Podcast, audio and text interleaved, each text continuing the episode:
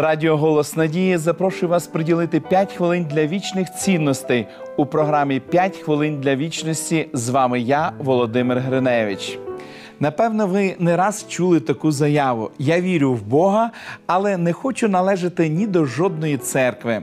Доктрини просто приводять людей до суперечок.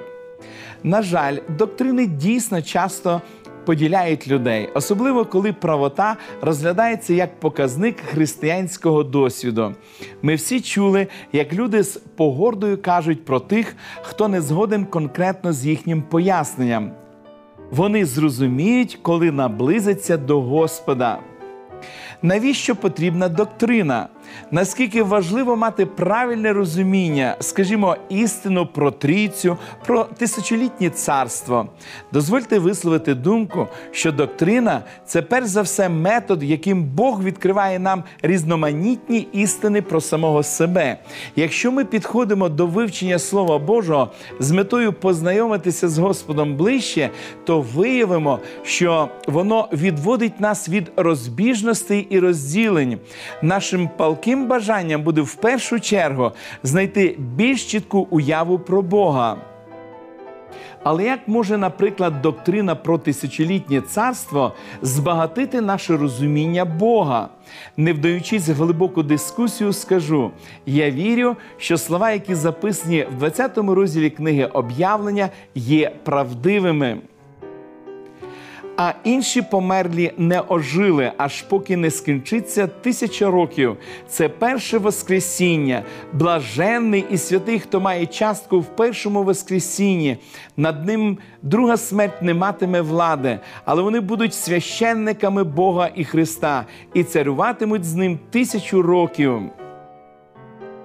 В даних текстах показане співчуття Бога до людей, навіть до тих, хто кінцево і назавжди відкинув його.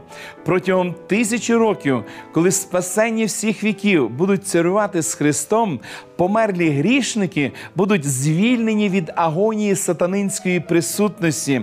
Вони будуть спочивати в могилах до завершення тисячолітнього періоду.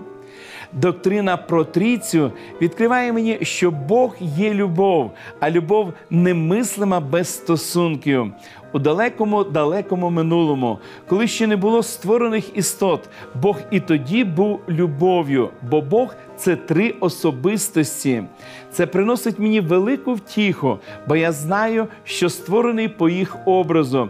Відповідно до Божого плану, я призначений для дружніх стосунків, які несуть глибоке задоволення. Навіть відчуваючи себе самотнім у натопі, я ніколи не втрачаю цього переконання. Тому я з великою вдячністю приймаю кожну біблійну доктрину, адже вона відкриває мені певну грань досконалого Божого характеру. Помолимось. Дорогий Господь, ми щиро вдячні Тобі за ті глибокі істини, які відкриті тобою на сторінках святого Письма. Вони є доволі приємні і доступні для нас.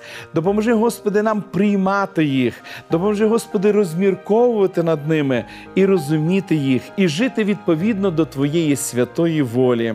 Благослови і наших телеглядачів, допоможи, Господи, їм приймати ту істину, яку вони чують, яку вони можуть можуть читати зі сторінок святого Письма і допоможи, Господи, їм жити відповідно до Слова Твого. Молимось в ім'я Ісуса Христа. Амінь.